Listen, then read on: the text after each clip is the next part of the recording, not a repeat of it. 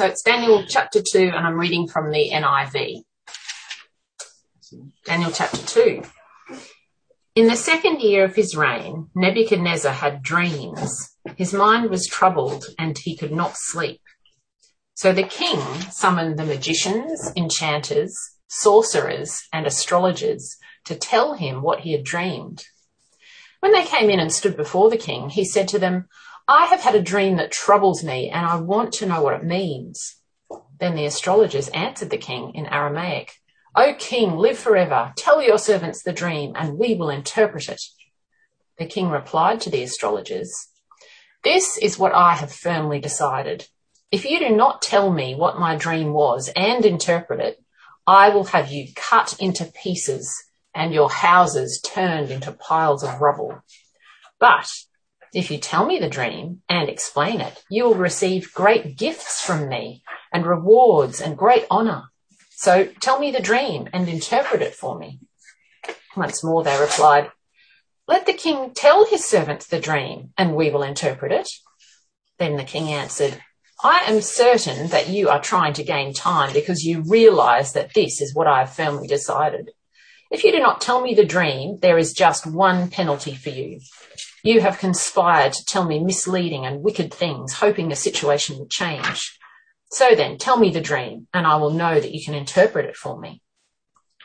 The astrologers answered the king, There is not a man on earth who can do what the king asks. No king, however great and mighty, has ever asked such a thing of any magician or enchanter or astrologer. What the king asks is too difficult. No one can reveal it to the king except the gods, and they do not live among men.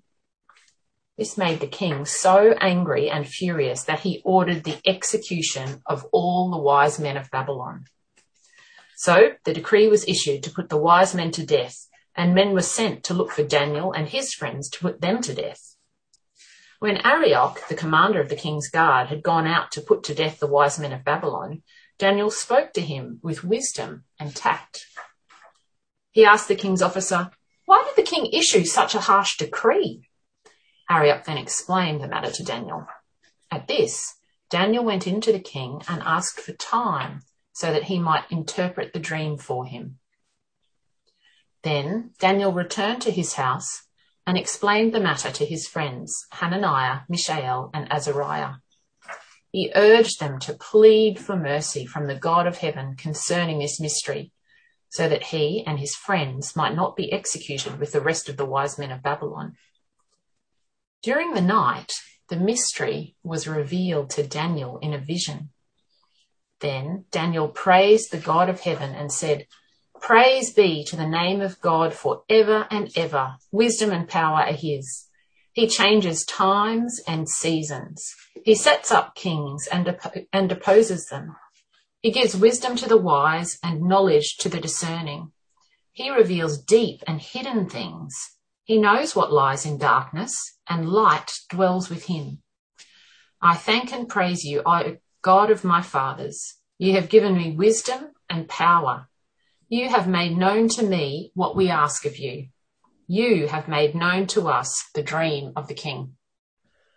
How about we pray as we come to this part of the Bible? Lord God, we thank you that you have given us your word in the Bible, and we ask that as we look at it now, we pray that you would show yourself to us clearly. We pray too that you would show us who we are as your creatures, and we pray in Jesus' name. Amen. I went to the dentist a couple of weeks ago, and I can tell you that I didn't actually look forward to it. I was probably 12 months late for my appointment. I don't think any of us like going to the dentist. Now, I wonder whether that's partly because of the lies that the dentist will find when they get into our mouth. The lie that we've been brushing our teeth regularly and thoroughly, or the lie that we've been flossing very carefully right down to the gums, or the lie that there's no plaque in our mouth, or the lie that cold water doesn't send a chill down your back. You get in that chair, the dentist takes a look, they poke around, they scratch, and that sharp twinge or jolt of pain goes down your back. The dentist will reveal your mouth for what it is.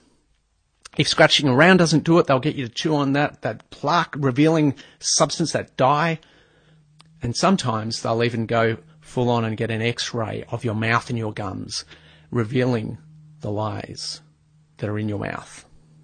Not many of us enjoy a trip to the dentist. I think it's because of what we hide in our mouths. Similar things could be said about exam time. When exam time rolls around, the truth will be shown for what it is. Your lack of study will be self-evident. Your lack of grasp of the things you are supposed to have learnt, it will be shown up by these exams. Exams, trips to the dentist, they can cause you to lose sleep, can't they? To have unsettled sleep as you toss and turn, thinking about the possibilities of what might happen. But worse than both those examples, the dentist and exams, worse than both, is if we've been building our life on a lie. And if we're constantly worrying about being found out, the further we go with the lie, the higher the stakes. The bigger the risk of being found out, the further we have to fall if we are discovered. And I wonder if something like that was happening for great King Nebuchadnezzar. I wonder if the fear of the truth coming out was what kept him up at night. This amazing king, this powerful, powerful king, he'd been raised to rule from a very young age.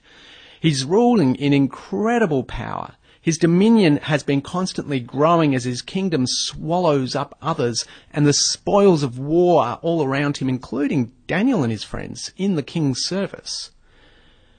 But chapter 2, verse 1 says, "In the second year of his reign, Nebuchadnezzar had dreams. His mind was troubled. He could not sleep." I don't think he was worried about the dentist or exams. Perhaps he's got other things to worry about. Other ways in which the truth will be found out. For example, look at the way people address this great king in verse 4. I'm sure this might be the way that you address all kings, but at the same time, look at the words. Verse 4, "O king, live forever."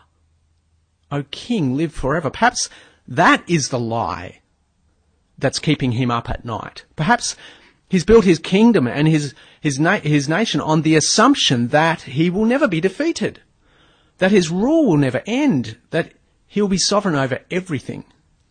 Whatever's happening, this great king appears to be disturbed. His behaviour becomes somewhat irrational and hot-headed. When I'm short of sleep, I'm told that I can be a little bit grumpy and short-tempered, maybe irrational. Great King Nebuchadnezzar is just like that.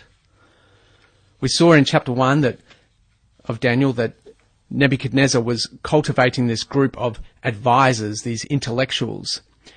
It's like he's been sponsoring them, pampering them, and preparing them for an occasion just like this when they can advise him. So the king calls on them to interpret his dream. But as you read, you notice he is quite unreasonable with them. They have their ways and their means that they use to interpret dreams, but the king wants them to tell him his dream and interpret it. And so look how disturbed this great king is in verse 4. "When the astrologers answered the king in Aramaic, 'O king, live forever, tell your servants the dream, and we will interpret it.' The king replied to the astrologers, 'This is what I have firmly decided. If you do not tell me what my dream was and interpret it, I will have you cut into pieces and your houses turned into piles of rubble.'" You've got to feel a little bit sorry for these wise men of Babylon, don't you? I mean, the king, he's having bad dreams, he's losing sleep, and he's taking it out on them. Verse 11, see their frustration. "What the king asks is too difficult. No one can reveal it to the king except the gods, and they do not live among humans." These wise men of Babylon are being revealed for who they are. Their craft of interpreting dreams, it doesn't work if they don't have any raw material to work with. It's like the king's grumpiness, perhaps his uncertainty, it's driving him to show these men who they really are. He's not giving them an inch. Perhaps the truest thing they acknowledge here, though, is it's only a God who could help in this situation. But verse 12, this made the king so angry and furious that he ordered the execution of all the wise men in Babylon.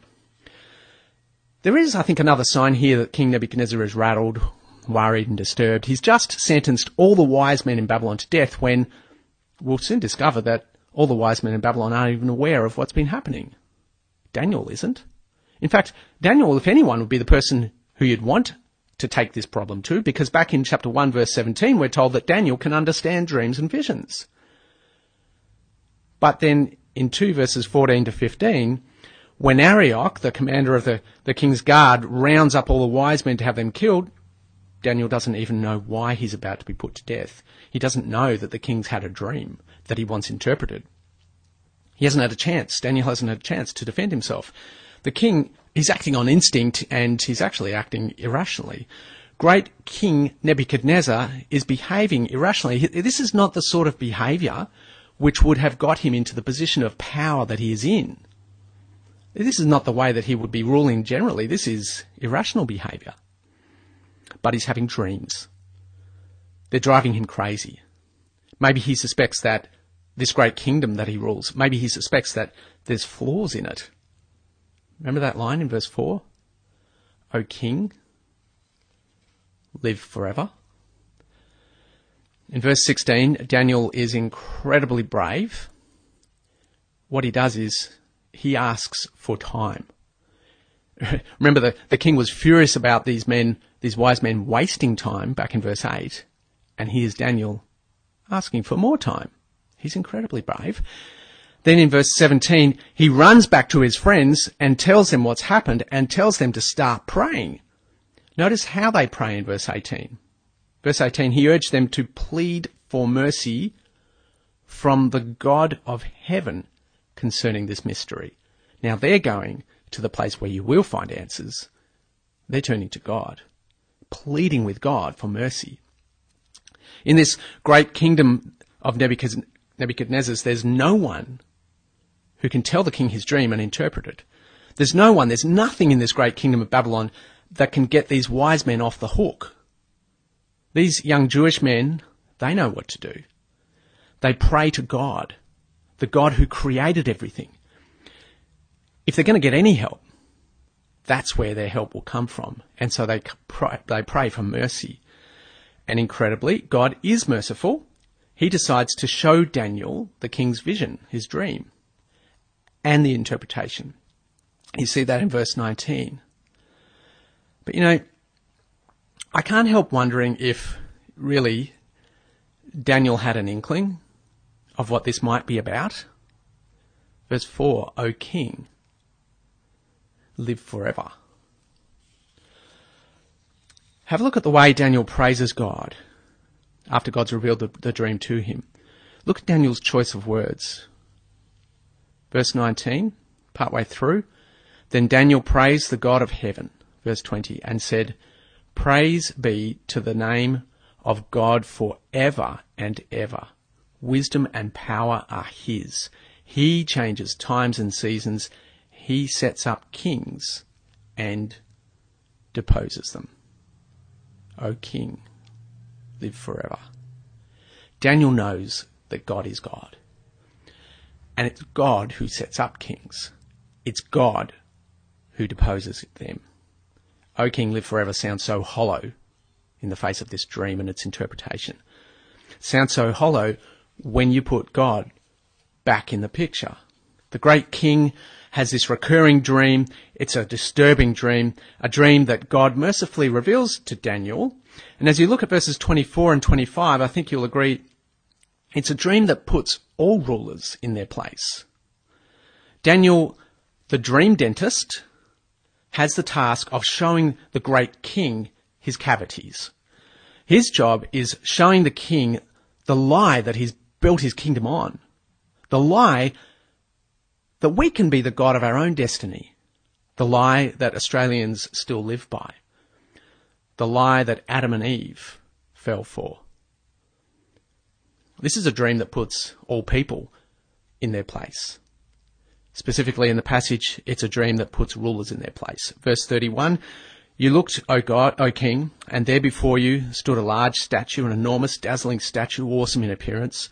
The head of the statue was made of pure gold, its chest and arms of silver, its belly and thighs of bronze, its legs of iron, its feet partly of iron and partly of baked clay. While you were watching, a rock was cut out, but not by human hands. It struck the statue out on its feet of iron and clay and smashed them. And then the iron, the clay, the bronze, the silver and the gold were broken to pieces at the same time and became like chaff on the threshing floor in the summer. The wind swept them away without leaving a trace, but the rock that struck the statue became a huge mountain and filled the whole earth." You get the picture? There's this statue in four parts, decreasing glory, if you like, standing on weak feet. The feet are like the Achilles' heels of the statue. And then there's this rock, not made by humans, not made by human hands. And the rock, it smashes the feet, crumbles the statue, and the rock fills the earth. The interpretation starts in verse 36.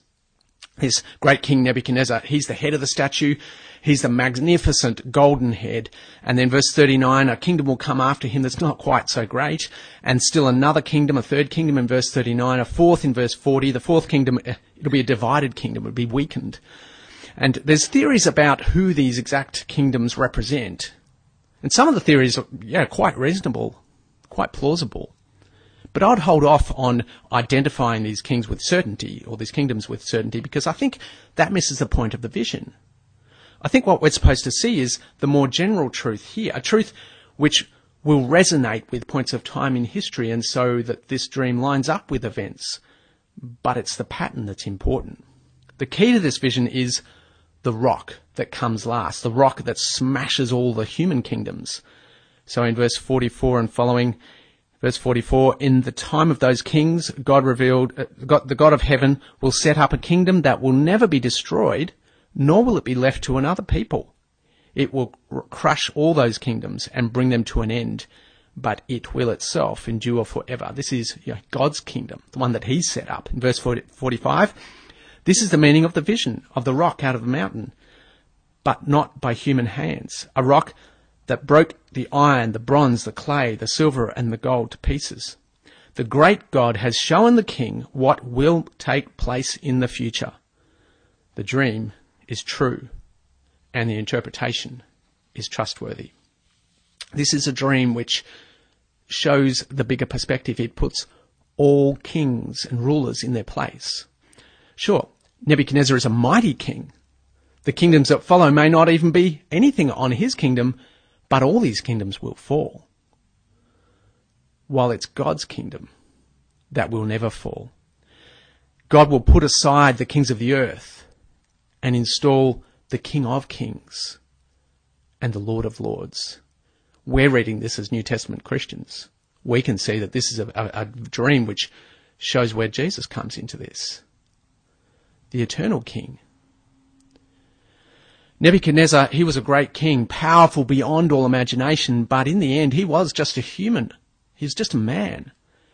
Did you notice Daniel's description of great King Nebuchadnezzar's rule? Because the way he describes his rule, Nebuchadnezzar's rule, it resonates with what you read in Genesis chapter 1, verse 28. So Genesis 1, verse 28, it's talking about Adam and Eve, and it goes, "Be fruitful, increase in number, fill the earth and subdue it, rule over the fish of the sea and the birds of the air and over every living creature that moves along the ground." Look at verse 37 of Daniel 2. "You, O King, are King of kings. The God of heaven has given you dominion and power and might and glory. In your hands he's placed mankind and the beasts of the field and the birds of the air." Similar, isn't it, to Genesis? I think we're supposed to recognize some similarity here, because at the peak of his glory and his majesty, King Nebuchadnezzar, great King Nebuchadnezzar, he was only doing what God let him do. He was only being another man, like Adam, ruling this world under God. Remember verse 4? The way people talk to this king? "O King, live forever." The only way a human will ever live forever is as part of God's kingdom under God's eternal King, Jesus. That's the only way. The only way Nebuchadnezzar will live forever is if he starts living for God. The great king has this recurring dream. It's a disturbing dream, a dream which God mercifully reveals to Daniel, a dream which puts all other rulers in their place. And when you think about it, it's a dream that puts us all, humans, in our place. It's easy for us to build our lives on the lie that we can live without God, that we will live forever, that we are the masters of our own destiny. But when we try to live like that, we just make a mess of the place. Great King Nebuchadnezzar, he's learning the lesson that we all need to learn and that we all need to be reminded of again and again and again. God is God. We are his creatures. Life is a lie if we pretend that God doesn't exist. Life is a lie if we live like God doesn't exist. Life is a lie if we don't live for God. Daniel, the dream dentist, has just held up an X-ray to King Nebuchadnezzar, showing him his cavities. And the king responds in a kind of a weird way. Firstly, he's relieved. We'll come back to that. He pats Daniel on the back, showers Daniel with blessings. But I don't think he's actually understood the vision, do you? Have another look at verses 46 to 49. Is Nebuchadnezzar acknowledging God here? Or is he just acknowledging Daniel? Have a look at it. Verse 46. Then King Nebuchadnezzar fell prostrate before Daniel and prayed him honor and ordered that an offering and incense be presented to him. The king said to Daniel, surely your God is the God of gods and the Lord of lords and revealer of mysteries, for you are able to reveal this mystery. And then the king placed Daniel in high position and lavished many gifts on him. He made him ruler over the entire province of Babylon and placed him in charge of all its wise men. Is Nebuchadnezzar acknowledging Daniel or is he acknowledging God? At this point, I think he's acknowledging Daniel, and any acknowledgement God gets is only kind of flow on, simply because God is Daniel's God. Nebuchadnezzar, he does sound relieved, and perhaps that's because this collapse of kingdoms, it's in the future, it's not yet. I think he's hearing the first half of verse 45. The second half of verse 45 and missing the rest. 45, the second half. The great God has shown the king what will take place in the future. For the time being, Nebuchadnezzar will be okay. He can enjoy being a great and powerful king without acknowledging God. Looking across this chapter, the great king Nebuchadnezzar had a disturbing dream, a dream which God mercifully reveals to Daniel, a dream which puts all rulers and kingdoms in their place. And Nebuchadnezzar is relieved, but he didn't really understand, did he? I don't think it's till the end of chapter 4 that this great king begins to understand. But that's for another time. For now, let's take to heart the main point of this passage. Have another look at Daniel's prayer from verse 19. Then Daniel praised the God of heaven and said, praise be to the name of God forever and ever. Wisdom and power are his. He changes the times and seasons. He sets up kings and deposes them. God is setting up his eternal kingdom. He's appointed Jesus as king. Jesus, he's not like Nebuchadnezzar. He doesn't lose the plot in irrational rage. Instead, Jesus is a king who gives up his life for his people.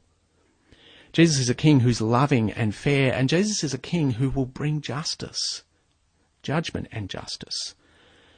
Our king, Jesus, he doesn't make irrational demands of us. In fact, he was prepared to serve us so that we'll be part of his kingdom.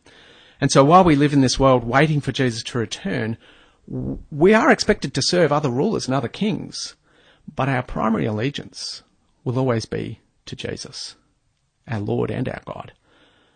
So let's make sure that we are building our lives on the truth and not on lies. Let's pray. Our great God, we praise you because of your wisdom and your power. Lord, you change the seasons. You've made everything. You raise up rulers and you take them down. And you've chosen to reveal yourself to us. God, please forgive us for when we live a lie by ignoring you. Please forgive us for taking matters into our own hands. Lord, we thank you for sending your Son, Jesus, the perfect man and fully God. Thank you for his death in our place. Please forgive us and change us and help us to live with Jesus as our ruler. We pray that we would live as aliens and strangers in this world as we seek to serve Jesus. And we pray in his name. Amen.